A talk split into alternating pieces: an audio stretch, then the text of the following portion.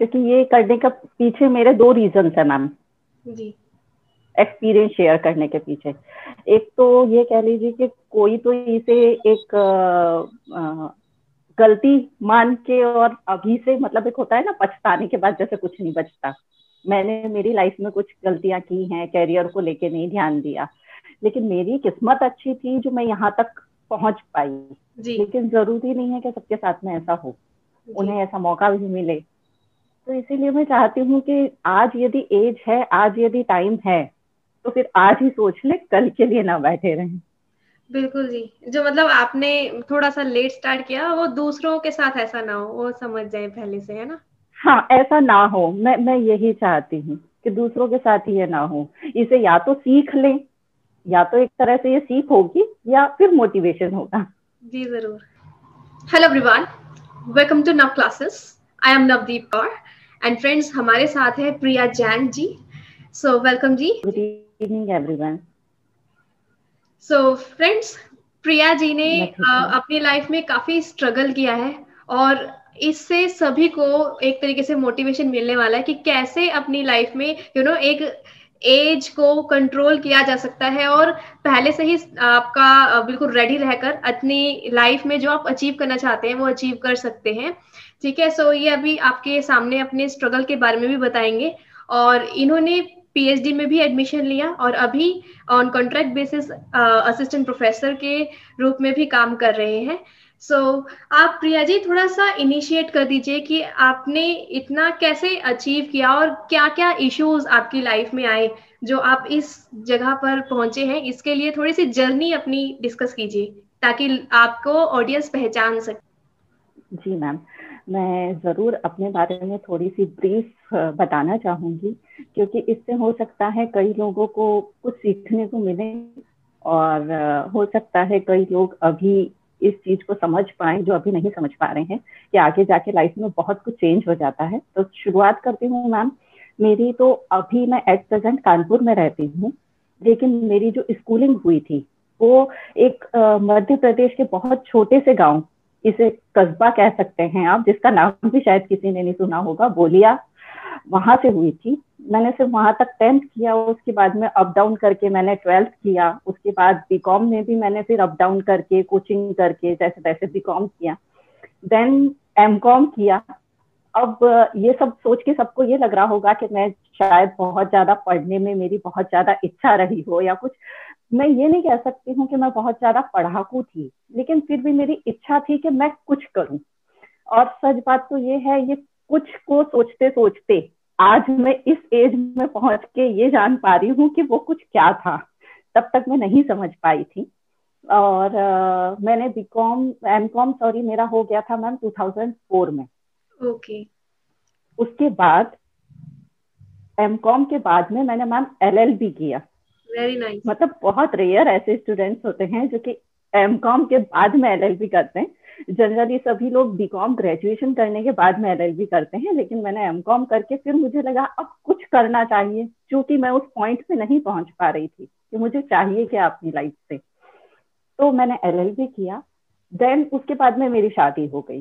तो जैसे कि हर लड़की सोचती है, और एक उस टाइम पे 2007 की मैम बात करें तो गर्ल्स गर्ल्स या कह लू मैं इतना ज़्यादा हम कैरियर को लेके बहुत ज़्यादा नहीं सोचते हैं कि हमें कुछ करना है आगे सिर्फ़ घर बच्चे परिवार यही हमारी लाइफ हो जाता है। मैं भी बस यही सोच के आई थी। लेकिन उसके बाद में एक ये कहूँ मैं कि मेरे ससुराल वाले मम्मी जी पापा जी इतने अच्छे थे कि उनका कहना था कि जब तुम यहाँ तक पढ़ के आई हूँ तो फिर रोकने का क्या मतलब है? कुछ तो करो। तो मैम उसके बाद 2009 में मैंने बीएड किया। और फिर मैंने 2012 में एलएलएम किया। Very nice super talented no ma'am इसे टैलेंट नहीं ये कहूँगी कि ये शायद फॉर्च्यून था तो ये पुश मिला आपके इन लॉज की तरफ़ से। जी बिल्कुल। इन लॉज और मेरे हस्बैंड जो कि अब इस दुनिया में नहीं है 2014 में उनके डेथ हो गई थी मैम और इसी बीच दो बच्चे मेरे हुए। जो कि जब मेरे हस्बैंड की डेथ हुई, तब मेरा बेटा सिर्फ़ छह साल का था और मेरी बेटी वो सिर्फ़ दो साल की थी। तो वो जो एक टाइम था वो मेरे लिए एक होता है कि बहुत बुरा सपना। मतलब हम जिसे सोचना नहीं चाहते कि नहीं, ऐसा कुछ भी हो सकता है। लेकिन तब जाके समझ में आया कि शायद मेरा भाग्य मुझे यहाँ लाना चाह रहा था। मैं पढ़ना नहीं चाहती थी, लेकिन फिर भी मैंने पढ़ाई जारी रखी। तो वो आज जब मैं सोचती हूँ तो मुझे लगता है मैं बहुत थैंकफुल हूँ भगवान की भी और परिवार वालों की भी मम्मी जी पापा जी की भी कि उन्होंने मुझे कभी रोका नहीं पढ़ने के लिए और हमेशा मोटिवेट किया। आपने मेरे को बताया था ना इससे पहले पॉडकास्ट से पहले लिटरली मेरी आईज में आँसू आ गए थे कि आपने इतना कोई भी ये सोच के तो आगे नहीं बढ़ता कि ये सब हो जाएगा हस्बैंड तक का। मतलब यू नो तब मेरे लिटरली टीयर्स आ गए थे आईज में। सो so, चलिए आप वो वो टाइम मैम बहुत ज़्यादा था मेरे लिए लेकिन उसमें भी मम्मी जी पापा जी का मेरे सिस्टर का मेरे मम्मी डैडी का बहुत ज़्यादा सपोर्ट मुझे रहा। उन्होंने हमेशा मोटिवेट किया कोई बात नहीं। पढ़ाई की है बहुत आगे बहुत सपोर्टिव बहुत उन्हीं की वजह से मैं आज जो भी कर पाई हूँ वो मैं श्रेय उन्हीं को दूँगी। अभी भी वो हासिल नहीं किया है लेकिन कर लूँगी। उसके बाद की मैम जर्नी की बात करूँ तो मैंने आ, मेरे हस्बैंड एक्चुअली चाहते थे कि मैं जज बनूं। मैंने ट्राई भी किया था उसके लिए लेकिन वो पॉसिबल हो नहीं पाया। फैमिली रिस्पॉन्सिबिलिटीज बच्चे और सब। तो इसीलिए फिर मुझे लगा नहीं अब मुझे कुछ ऐसा चाहिए जिसमें मैं मतलब जो मैं अचीव कर पाऊँ या फिर जो मेरी स्किल्स जिसमें मैं डेवलप कर पाऊँ। और मैम शादी से पहले भी मैं चूँकि पाँच साल जॉब कर चुकी थी टीचिंग जॉब तो मुझे कहीं ना कहीं ये अंदाज़ा था कि मैं अच्छी टीचर साबित हो सकती हूँ। तो इसीलिए फिर लगा 2017 तक आते आते मुझे लगा नहीं ये मेरे लिए नहीं है टीसीएस डे मुझे टीचिंग ही करनी है। क्योंकि एल कर चुकी थी मैम इसीलिए फिर 2017 में मुझे अपॉर्चुनिटी मिली। यहाँ पे एक कॉलेज है उसमें प्राइवेट कॉलेज है वहाँ पर मैंने ज्वाइन किया। कॉन्ट्रैक्ट बेसिस पे। और उसी बीच में मैम ग्वालियर जिवाजी यूनिवर्सिटी में पीएचडी एंट्रेंस निकला था। ओके। okay. वो मैंने दिया और वही गॉड ब्लेसिंग्स मुझे वो मैंने क्लियर किया। उसके बाद भी थोड़ा सा टेंशन था कि मैं कानपुर में रह रही हूँ पीएचडी ग्वालियर से और वहाँ पर भी गाइड मिलने में प्रॉब्लम लेकिन फिर भी यहाँ पे फिर से मैं भगवान का एक कहूँगी मेरे ऊपर रहा आशीर्वाद कि वहाँ पर भी गाइड जो मुझे मिले वो बहुत अच्छे मिले। उन्होंने भी मुझे हर जगह पे हर स्टेप बाय स्टेप बहुत ज़्यादा सपोर्ट किया। और इसी सबके चलते मैं कॉलेज वालों का भी थैंक यू कहूँगी कि मैं कोर्स वर्क के लिए मैम वहाँ पर गई थी। ग्वालियर तब कॉलेज वालों ने भी सपोर्ट किया। फैमिली वालों ने भी सपोर्ट किया उनके कारण मैं कोर्स वर्क अच्छे से कर पाई। और आरडीसी मैम मेरी हो चुकी है। ओके। okay. जी बहुत बढ़िया। अच्छा आप जब पीएचडी में आपने एडमिशन लिया इससे पहले आप एंट्रेंस से गए हो फिर आपका इंटरव्यू भी ज़रूर हुआ होगा। अच्छा एंट्रेंस में किस टाइप के क्वेश्चन आए थे? मैम नेट में जिस तरह से पूछा जाता है हाँ बिल्कुल नेट का ही आ, उसी टाइप से था मैम जी ऑब्जेक्टिव क्वेश्चंस थे मेनली ओके ऑब्जेक्टिव मैम अच्छा और हंड्रेड क्वेश्चन थे हाँ जी इंटरव्यू में गए थे? हंड्रेड क्वेश्चन थे आपने बताया। गुड सो इंटरव्यू में गए थे तो आपने सिनॉप्सिस बना के लेके गए थे है ना? सिनॉप्सिस बनाने पर अच्छा तो आपने अपना सिनॉप्सिस बनाई थी। क्या रखा? कमाल का टॉपिक आप सब फ़र्स्ट टाइम समझेंगे कितना इम्पोर्टेंट टॉपिक इन्होंने लिया है। जी मैंने ma'am third gender topic choose किया था। एक्चुअली uh, मुझे लगता था कुछ uh, मैंने आपको शुरू से कहा कि मुझे कुछ अलग करने का करना है क्या मेरे दिल में था। जी थर्ड जेंडर तो इसी को ही देख के मैंने थर्ड जेंडर टॉपिक अपने लिए चूज़ किया था। मुझे कहा भी कहीं ने कि ये क्या लेकिन मुझे लगा नहीं कुछ ऐसा करना है जो लोग मतलब वुमेन्स के लिए करना बहुत सारी मैम पीएचडी हो चुकी हैं अभी तक ऑलरेडी ज़्यादातर तो किया जाता है। हाँ जी कि कैसे बढ़े बिल्कुल। तो ये टॉपिक मैम ऐसा था कि उसमें कुछ करने को था। जी। मुझे लगा कि ये एक्चुअली हम लोग हम खुद ही में यदि सोसाइटी की बात करूँ तो सोसाइटी में हम सब लोग खुद ही उनको ठीक तरह से नहीं देखते। जी। हम चाहे कितने ही उत्थान की उनका जो एक केस आया था 2014 में गवर्नमेंट ने उनके लिए बहुत सारे काम किए हैं थर्ड जेंडर्स के लिए। लेकिन मैम उनको पता ही नहीं है कि उनके राइट्स क्या है। जी। और उन्होंने अपनी इमेज एक इस तरह से बना ली है कि हम लोग भी उनको जो देखते हैं वो हमारी दृष्टि उनको देख के बहुत हेट हो जाती है। मतलब हम उन्हें ठीक तरह से हमारे पास में यदि हम सोचें कि हम उन्हें बैठा लें हम नहीं चाहते। हाँ हम शादी में उन्हें बुलाते हैं ताकि हम वो हमें आशीर्वाद दे दे। लेकिन जहाँ बैठने की बराबरी की बात आ जाए मैम हम उन्हें बराबरी नहीं देते। तो मेरा यही था कि मैं कुछ करूँ उनके लिए ताकि उनको अपने अधिकारों के बारे में पता हो और मैं कम से कम मैं बहुत ज़्यादा की तो बात नहीं करती। लेकिन मेरे टच में यदि मैं पचास लोगों को भी इसलिए कन्विंस कर पाई या समझा पाई तो मैं मानूँगी कि मैम मैं सफल हो गई। जी आप इस चैनल के माध्यम से भी हो सकता है काफ़ी सारे लर्नर्स तक थाउजेंड्स एंड हो सकता है मे बी अगर आप चाह भगवान ने तो लैक्स तक पहुँच सकते हैं ज़रूर। और अपने लेवल पे आपके पास इतने गट्स है कि आपकी जब पीएचडी की थीसिस पब्लिश होंगे तो डेफिनेटली काफ़ी आगे तक जाएगा वो क्योंकि ये डिफरेंट टॉपिक है और लॉ के फ़ील्ड में बिल्कुल जी। जी मैम जी।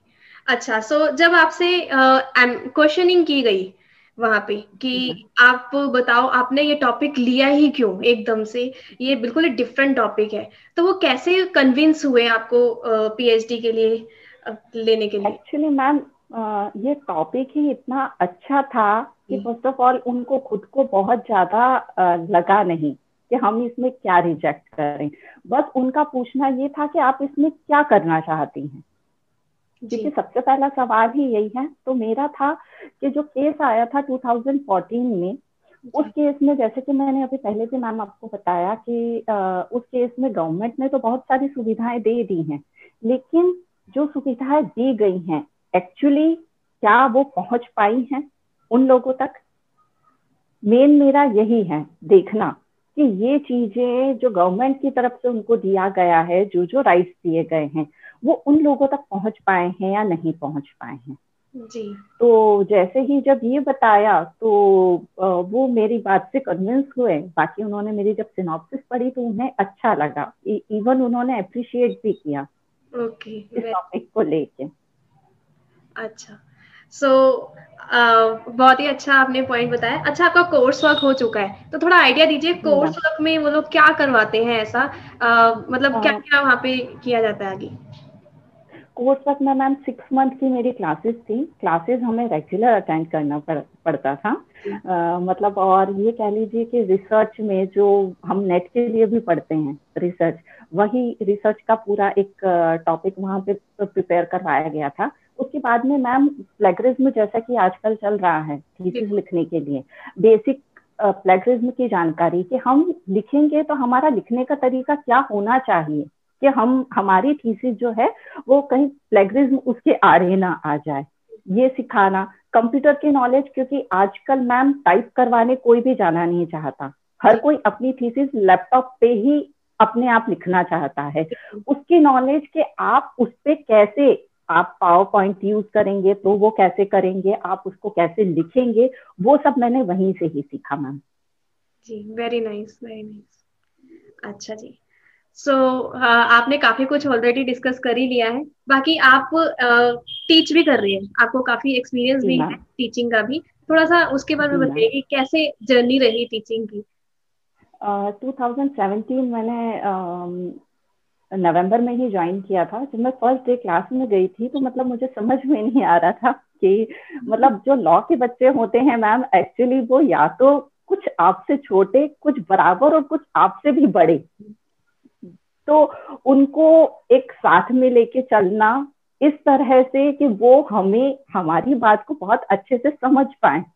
तो इसको लेके एक तरफ़ से तो मैं कॉन्फिडेंट थी कि मैं जो बताऊँगी, वो मेरी बात को समझ पाएँगे।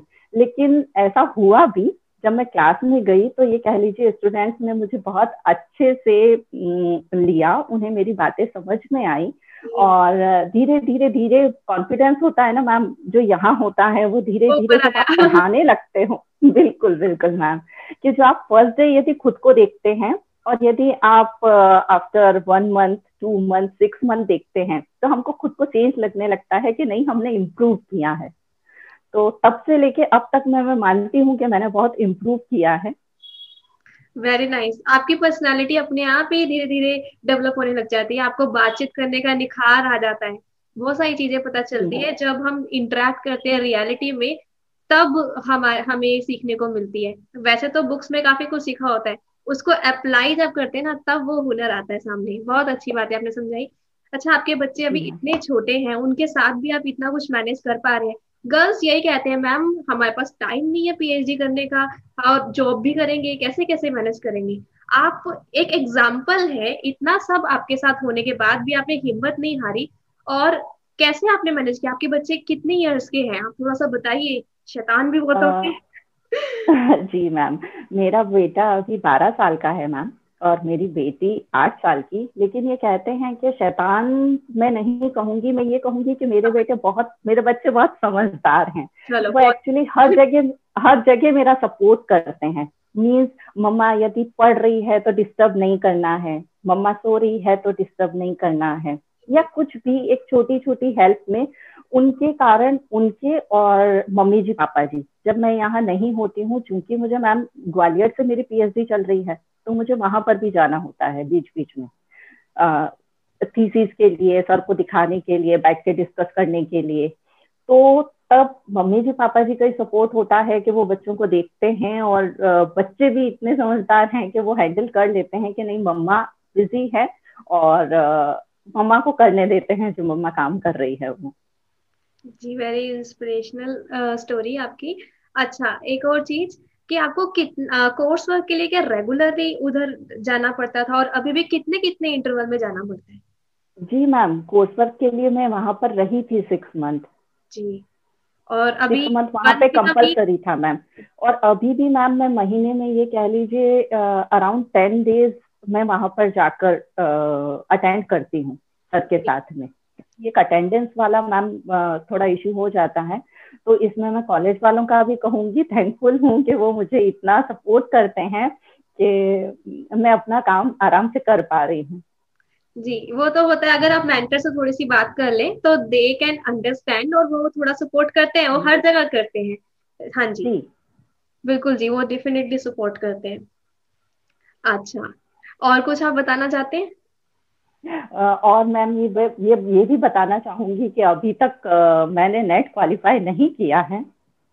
लेकिन मैं आपकी चूँकि क्लासेस देखती रही हूँ, इधर में मैंने बहुत ज़्यादा तो मैम, टाइम का मैं ये नहीं कहूँगी, मैं कोई एक्सक्यूज नहीं दूँगी कि मेरे पास में टाइम नहीं होता है। मैं यही कहूँगी कि मैं नहीं देख पाती हूँ, लेकिन जितना भी मैंने सीखा है मैम, मुझे उम्मीद है कि मैं क्वालिफाई कर लूँगी इस बार।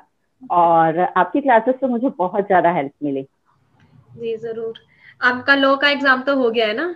सो आई विश जी मैम एक्चुअली मैम मेरे डैडी की डेथ जस्ट फिफ्टीन डेज़ पहले ही हुई थी एग्ज़ाम okay. के। तो मैं जैसे कि मैंने बताया कि मैं कस्बे को बिलोंग करती हूँ तो मैं वहाँ गई थी और मैं एग्ज़ाम के एक दिन पहले यहाँ पर आई हूँ कानपुर में क्योंकि मैंने सेंटर कानपुर डाल दिया था। और आके मैंने एग्ज़ाम दिया है। लेकिन फिर भी उम्मीद करती हूँ कि मेरा एग्ज़ाम क्लियर हो जाएगा और नहीं है तो भी मैम मैं यहाँ पे बिल्कुल डिप्रेस नहीं होंगी क्योंकि मैं मानती हूँ कि हमें रुकना नहीं है। जी गट्स होने चाहिए जो आप में है। ये सब में होने चाहिए। गर्ल्स कोई यू नो कमज़ोर नहीं है। आपके अंदर वो वाली शक्ति है कि आप दस काम एक साथ कर सकते हो। दस काम करने की जितनी शक्ति होती है आप में। अगर आप मैंने बिल्कुल मानते हूँ। मैं बिल्कुल मानती हूँ मैम ऐसा। बिल्कुल जी। अच्छा। चलिए और एकेडमिक से रिलेटेड कुछ याद आ रहा है? एकेडमिक में मैम मैंने जैसे बताया कि मैं बहुत ज़्यादा पढ़ाकू स्टूडेंट तो नहीं थी लेकिन फिर भी एक पढ़ने का था तो आ, शौक था पढ़ने का। मीन्स जो पढ़ लेती थी वो मुझे समझ में आ जाता था। तो टीचर्स मुझे कहते थे जो भी मुझे जानते थे एक्चुअली ये आशीर्वाद रहा है मेरे बड़ों का कि हमेशा मैं टीचर्स की एक फेवरेट रहती थी। Nice. हर हर क्लास में।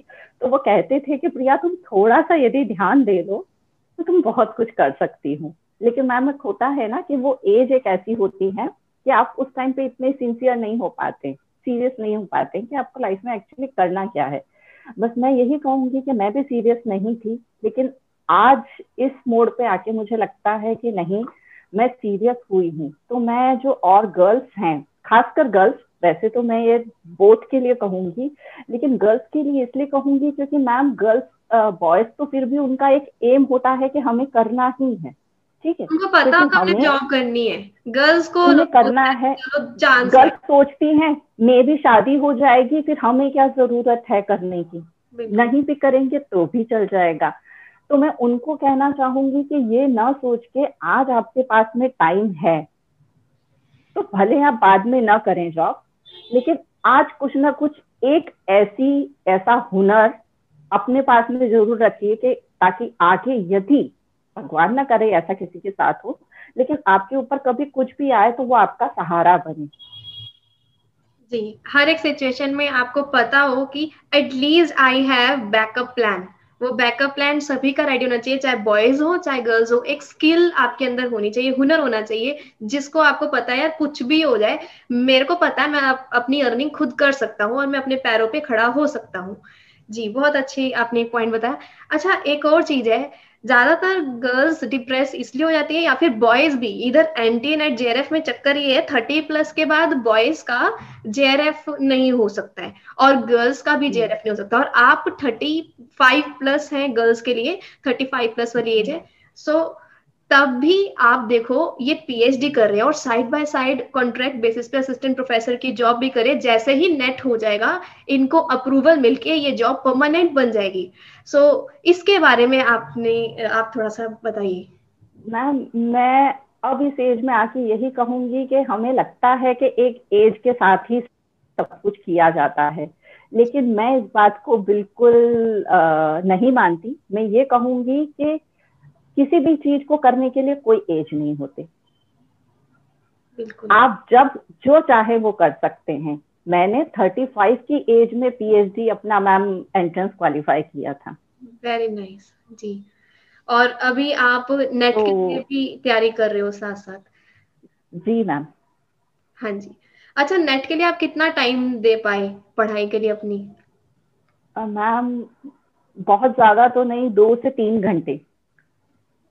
स्टिल आपने इतना मैनेज किया बहुत बड़ी बात है। पीएचडी भी कर रहे हो घर भी संभाल रहे हो और नेट की भी तैयारी कर रहे हो। और आप एज अ टीचर टीच कर रहे हो। हाँ जी।